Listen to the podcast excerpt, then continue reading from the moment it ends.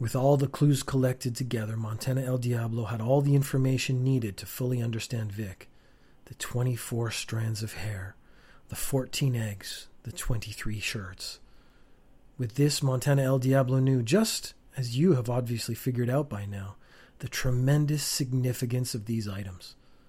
Since you have so cleverly put the information together in a CSI style research montage with black lights, inappropriate use of beakers, and a budget far beyond any municipal agency in North America, it would be redundant and almost insulting to your intelligence to give you an explanation. Montana El Diablo slowly nodded, pleased with this piece of detecting. Sure, Montana El Diablo naturally detected all the time, but now Montana El Diablo had really pushed the limits of both detecting and believability.